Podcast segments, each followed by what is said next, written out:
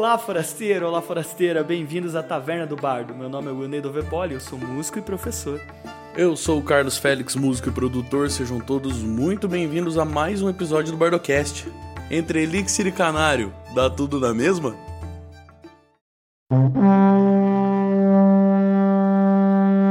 Está começando mais um Bardocast, um oferecimento de O Bardo Soluções Musicais.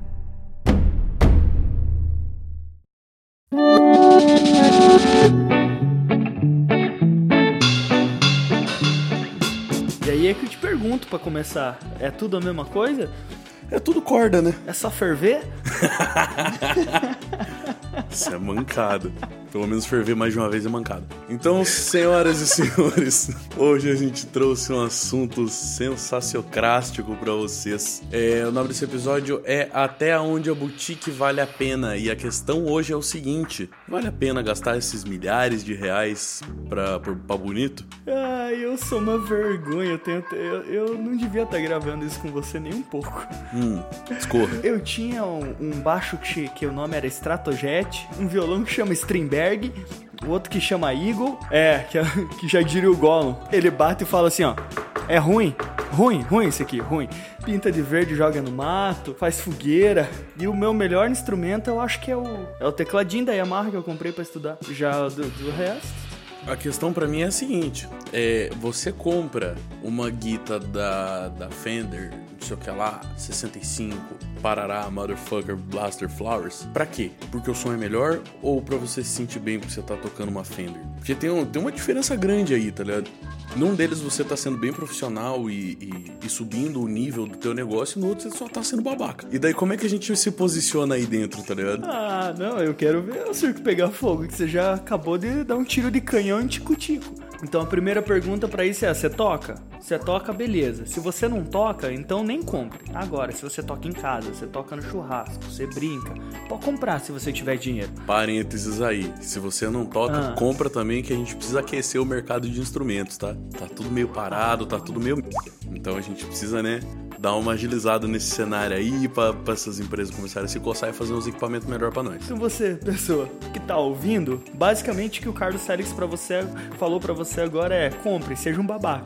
Eu não tenho nada a ver com as escolhas financeiras de ninguém. Tá? O negócio é o seguinte, eu não vejo necessidade de pagar um carro popular numa guitarra, tá ligado? Olha, cara, Gibson vale mais que valia meu carro. É, então, com aquele carro lá você não comprava nem o braço daquela da, das Gibson por aí. O Prisma comprava. O Prisma comprava as tarraxas, né? Fela da. Mas então, beleza. Ok, você toca. Mas e aí? Você faz evento? Você toca no hard rock?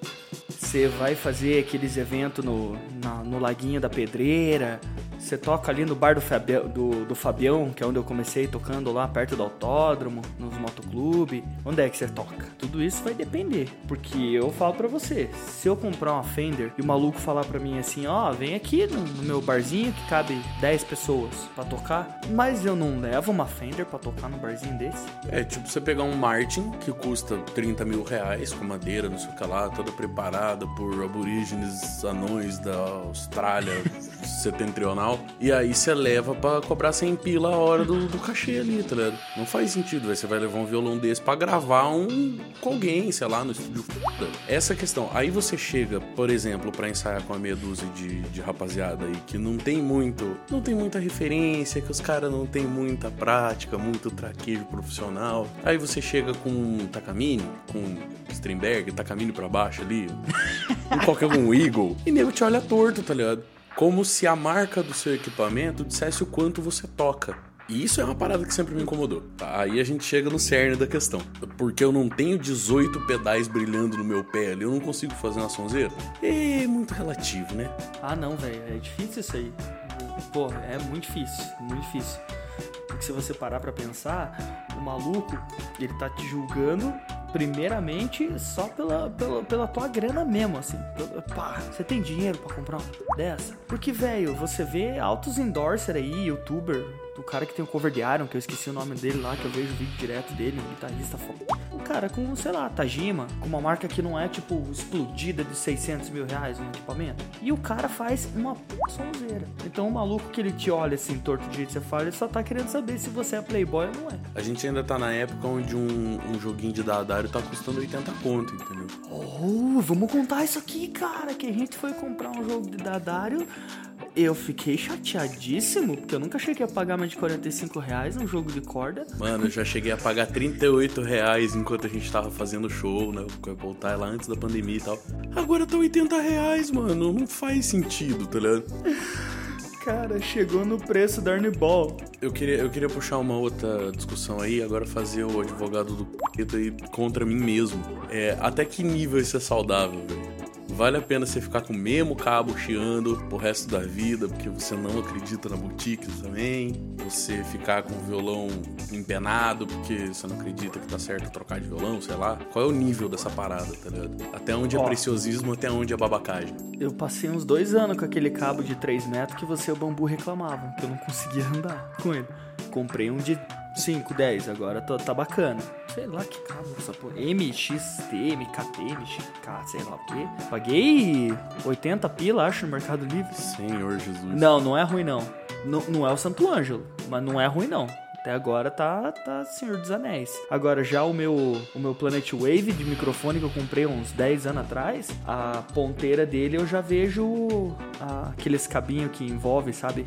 Já tá aparecendo a malha do coitado e tá na hora de pegar um outro. Só que esses cabos de microfone é caro, não é P10, né? Cabo de microfone balanceado é Ele era um cabo extremamente caro, antigamente, com as ponteiras bem feitas, não sei o que. Tanto é que já faz 563 anos que você tem esse cabo, batendo ele pra tudo que é lado, jogando ele no chão, e ele não para de funcionar, com a malha, com a malha toda aparecendo, e ele não para de funcionar, tá ligado? E daí vem a questão desse episódio, até onde a boutique vale o preço? Vale, a- vale a pena pagar mais só porque é bonito, ou vale a pena pagar mais porque vai durar pro resto da vida? Qual fita? É, Não, mas, mas veja bem, ó, esse cabo aqui, eh, realmente tá todo cagado, mas eu nunca tomei um choque de microfone com ele e eu nunca fez pé, nunca.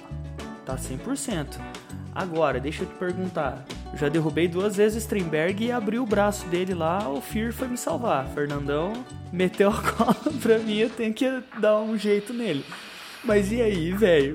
O que que eu vou falar pra você? Se cair o teu Fender, o teu Taylor, vai quebrar o braço igual, cara. E eu aposto que 90% das pessoas não vão estar gravando um CD pro Raimundos. Nossa, que comparação bosta. Pra uma banda f... pra, pra ficar levando em estúdio um Taylor, um violão massa. Mano, Takamine ali, ó. É um teto bom já. pra Você bater ele no bar todo dia. um crafter se você for assim, bom de vida, tá ligado? Um negócio mais elegante. Agora, além disso, velho, só se for tocar em estúdio, gravar sério e tal, daí aí justifica. Fora disso, mano, é. Bota a melancia no pescoço, né, mano? Exatamente, velho. Por quê? Ó, para pra pensar.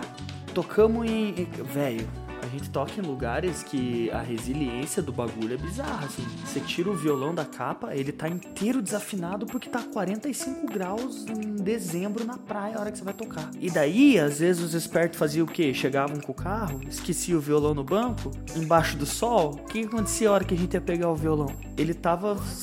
Cara, o violão tava queimando como se estivesse numa fogueira.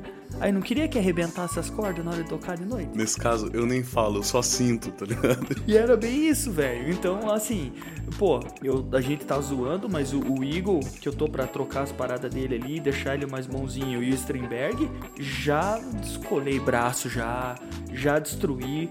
Só que enquanto eu tô fazendo voz e violão em barzinho, não me deixaram na mão. Tá 100% pra mim, tá descendo a lenha, eu dou aquela mexida no timbre lá, brinco um pouquinho, equalizo, falo, tá bacana, e foi. Não tá cagado de jeito nenhum. É claro que eu troquei também o captador deles, né? Porque Cara, assim, ó, não é legal você ter um instrumento todo batido, todo cagado, parece um birimbau, no caso do violão, e aí você vai tocar, você não consegue tocar uma música inteira porque o desgraçado desafina e te deixa na mão, tá ligado? Ou tem que trocar de corda seis vezes durante o show. Olha o preço que a gente falou que tá a corda, tá ligado? É, se, for, se eu for cobrar o cachê da região aqui, normal, e estourar três cordas, você tá perdido, nego. É três jogos de corda, já, já vai o cachê do mês inteiro, tá ligado? Então, existe um nível. É, e aproveitando disso, eu queria fazer uma pergunta e deixar uma pergunta no ar, porque a gente não veio para trazer certeza, a gente veio para trazer questões. É, como é que você escolhe os seus equipamentos? Sobrou uma graninha, você vai comprar um bagulho lá, você quer comprar, sei lá, um pedal de reverb. Qual marca? Qual modelo? Como é que qual que é o teu, o teu critério para escolher? É só preço ou tem alguma outra coisa atrás? É o cara que faz a propaganda? É o endorser? É, você procura as qualidades técnicas, o nível de ruído, sei o que lá, o a distorção a harmônica total do negócio? Como é que é que você faz essas coisas? Quando eu era noob, eu nem fazia, né? Mas agora o YouTube ajuda muito, né, cara? Eu sei que eu gosto de violão da Fender, porque eu vi uma vez o Sérgio Pena tocando lá perto de casa e era sensacional. Eu falei, eu gosto desse timbre. Fui lá, abri o YouTube e vi os caras tocando. Falei, pô, esse timbre é legal. Se um dia eu for comprar um violão, eu queria aquele modelo da Fender, cara. É, se um dia eu for comprar um violão, eu tenho hoje um Takamine é, daquele gordão, da série G, não sei o que lá, não sei das quantas. Você vê o quanto eu ligo pra isso. São bom mesmo, né? Mano, eu esco... sabe como é que eu escolho o instrumento, velho? Pelo barulhinho, tá ligado? Você toca, o barulhinho é gostoso, formou, é isso aí que precisa, tá ligado? Hoje eu tenho esse Takamine e um Condor maciço, que é aquele que a gente que eu usava na Apple Tie, que inclusive tá todo mofado Fernando Fer Guitars. Não help você pra nós que não gostamos. Vou marcar ele aqui, falou, velho. Hoje, se eu for comprar um violão, vai ser dele. Tá? Aí a gente dá uma grana pra ele, fala, tio, faz um violão aí pra mim, que é pra mim mesmo. Daí ele faz o bike fit do meu violão ali e já era, tá Inclusive, a gente vai, vai fazer isso aí logo. Vai ser o violão da Apple Tie, ele vai fazer o canhoto e o destro junto, espelhadinho. Vai ser tipo os dois únicos no mundo. Olha que fofo. Não, fofo não é, né? Tomara que não seja brega só. Ah, mas então, velho, o que, que eu faço para escolher esse tipo de coisa? É isso. Próxima aquisição vai ser um Boss V8. Porque ele trabalha com loop, com as vozes, e eu vi, eu gostei, conversei com amigos que tem e eu quero aquele. Porque eu posso comprar um também, um pedal de 900 que é só um loopzinho lá. Mas o Boss V8 ele tem umas coisas mais completas e eu quero ele. Mas você tá ligado que tem aquele. É, acho que é Vocalist o nome, que faz a mesma coisa, que é o concorrente meio que direto ali. Eu não sabia que era o concorrente direto. Ah, tá fazendo a mesma função e você com o mesmo dinheiro basicamente compra os dois, tá ligado? E aí, por que da escolha pelo boss, tá ligado? É claro, cada um escolhe o que quiser. Não tô me metendo nas suas escolhas, jovem. Você faz o que você tiver afim, tá ligado? Mas assim, eu tô tentando fazer uma análise aqui, uma análise meio filosófica em cima do porquê que a gente escolhe o equipamento A e não o equipamento B. Por que, que a gente compra uma Focusrite e não uma, sei lá, uma Behringer? Tá aí, ó, uma parada, mesa de som ou, sei lá, interface, eu já sou mais chato do que o violão em si. Eu já pensaria mais para comprar, já faz mais pesquisa, já olha mais o que, que a galera usa ali, que curte e não curte, o que, que dura mais tempo, o que, que tem mais qualidade para gravação.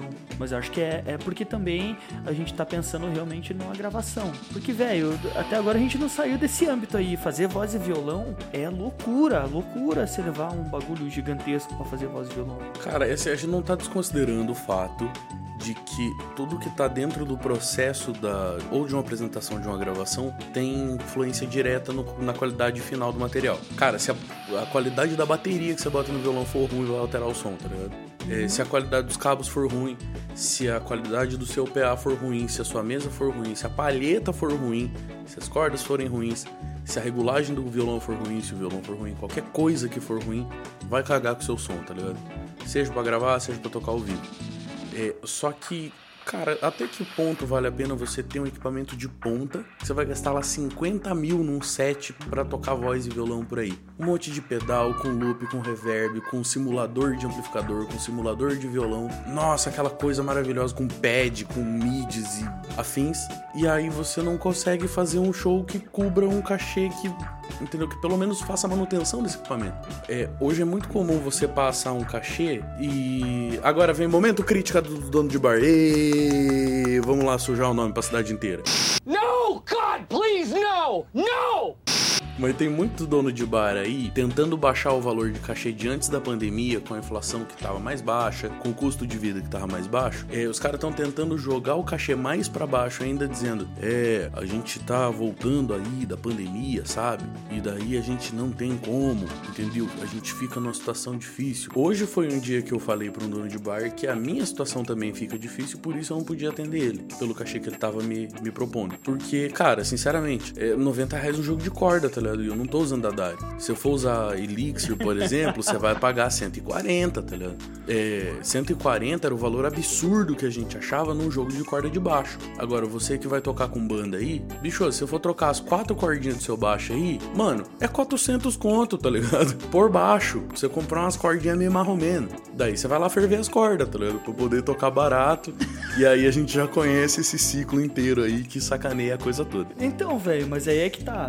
A gente tá, tá falando de, de qualidade, mas é o que a gente tá dizendo.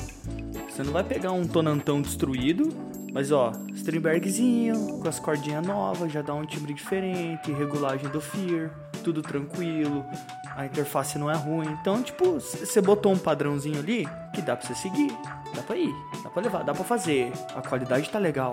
Tirando o fato de que 95%, a gente não precisa repetir isso, mas eu vou repetir, que 95% das pessoas que estão ouvindo e que estão te pagando não estão nem aí. Só querem vender cerveja ou querem ficar bêbados. Então.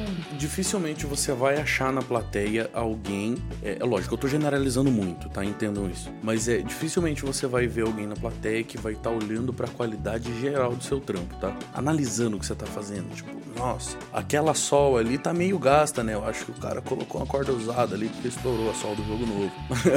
Essas cordas são fervidas. É, comigo pelo menos nunca aconteceu, tá ligado? Ao vivo. Gravação é outros 500, tá? Se você colocar um jogo de corda ruim para gravar, vai ficar uma bosta. Isso é inegável. Então, assim, tudo tem limites. É, se você for o cara que julga os outros pela qualidade do equipamento que eles têm, só queria lembrar você de que você vive no Brasil, tá? Que aqui as coisas chegam é. hiperfaturadas, cheio de imposto, e se você não for filho de alguém ou alguém que deu muita sorte na vida, você vai ter que batalhar é muito para comprar um instrumento bom.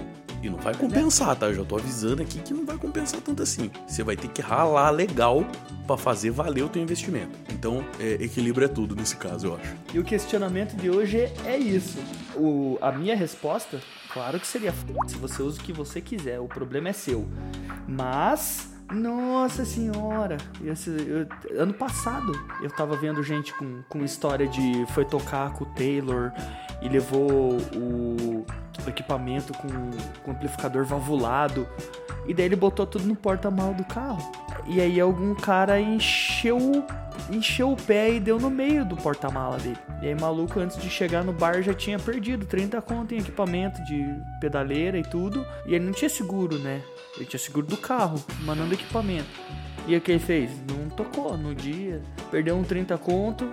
Se ele tivesse com uma, sei lá, se ele tivesse levado uma equipe de boinha lá, não teria um prejuízo tão grande.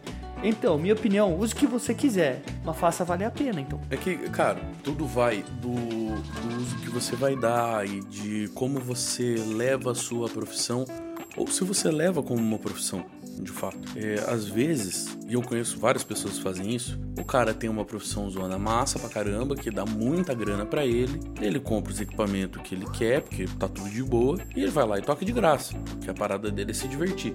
E o mercado? O mercado, mas ele também tá cagando para isso, né, velho? Não é problema dele, deixa esses mortos de fome aí que se matem. É, concordo? Não concordo, mas assim, cada um na sua realidade, tá ligado? a sua cara tá ótima na tela. Puta que pariu. É, não, mas é, entendeu o que eu tô querendo dizer? Cada um tem uma realidade, beleza, mas leve em conta é, o seu objetivo no fim das contas. Seu objetivo é ganhar dinheiro, você não pode pôr mais dinheiro do que você vai tirar. Seu objetivo é só tocar pra se divertir, aí, bicho, faz o que você quiser, tá ligado? Em todos os casos, faz o que você quiser. A gente é completamente liberal, a gente tá cagando pra todo mundo. Mas, tenha bom senso. Uh, eu acho que o resumo de todos os episódios que a gente fez até hoje do Bardocast é: tenha bom senso. Não tira os outros porque eles não têm o equipamento mais caro do mundo e não fica se sentindo mal também porque você não tem o equipamento mais caro do mundo. O equipamento não faz o músico, é o músico que usa o equipamento. Você viu aquele vídeo do maluco que toca com, com violão com uma corda, só com o dedo assim, e faz uma sonzeira? E aí? Se você não faz o som que o cara faz, não enche o saco. Tem, tem os vídeos daqueles moleque é, tocando bateria de balde, tá ligado? No interior de de Santa Rita del Pipoco, tá ligado? e os malucos fazem uma sonzeira, velho, com lata, tá ligado? Aí você senta numa Gretsch, motherfucker café, não sei o que lá, 1978 Standard Plus, e não toca porra nenhuma, tá ligado? Ah, Você toca menos que o Ringo, né? Cara, Ah, eu só queria ver tua cara. não, o que eu ia, o que eu ia falar é o seguinte. é, eu, eu conheci um baixista aí, chato pra cacete. Eu não vou dar o nome pra poder falar. tá? Um maluco cheio dessas, tá? É, eu acho que era um Music Man, o baixo dele, uma parada assim, pá. Aplicadão, lendo partitura, não sei o que lá. E o maluco maior crica, tá ligado? Enchendo o saco no estúdio de todo mundo. Quando foi pra gravar, é, na gravação dava pra ouvir as cordas batendo no braço, tá ligado? Do, do instrumento. Que dentro da, da produção musical aqui, a gente entende isso como um baixista muito ruim. É o cara que não é capaz de fazer a corda do baixo vibrar sem bater ela no, no instrumento, tá ligado? E daí, tipo, falta técnica, falta ali técnica. E aí, e era um cara muito impertinente. Por quê? Porque você não tem os equipamentos. Não faz mágica, velho. Você pode pagar o quanto você quiser na guitarra, ela não toca sozinha. Tem umas que afina sozinha, tá ligado? Mas tocar sozinha ela não vai. E você, Félix, falta ali ódio. Sobra e muito.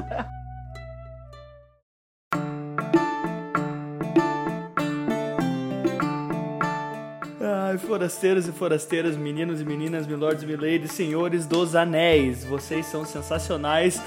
We're back, bitches, estamos de volta aí, vão ter mais alguns episódios e a gente volta com novidades. Sensacionais as novidades, prometo pra vocês que é tudo muito maravilhoso, é lindo, lindo, lindo, lindo, lindo. Então, se vocês me permitem, é, a- o meu conselho pra todo mundo é preste atenção no que o Carlos fala, porque ele é um cara muito bem informado. E esquece esse negócio de uso protetor solar. Escovem os dentes, tá bom? Um beijo pra todo mundo nas suas bocas. E até a próxima. Instrumento caro não toca sozinho, viu? O cara não quer parar de falar hoje. Eu nunca vi alguém tão animado com essa parada aqui.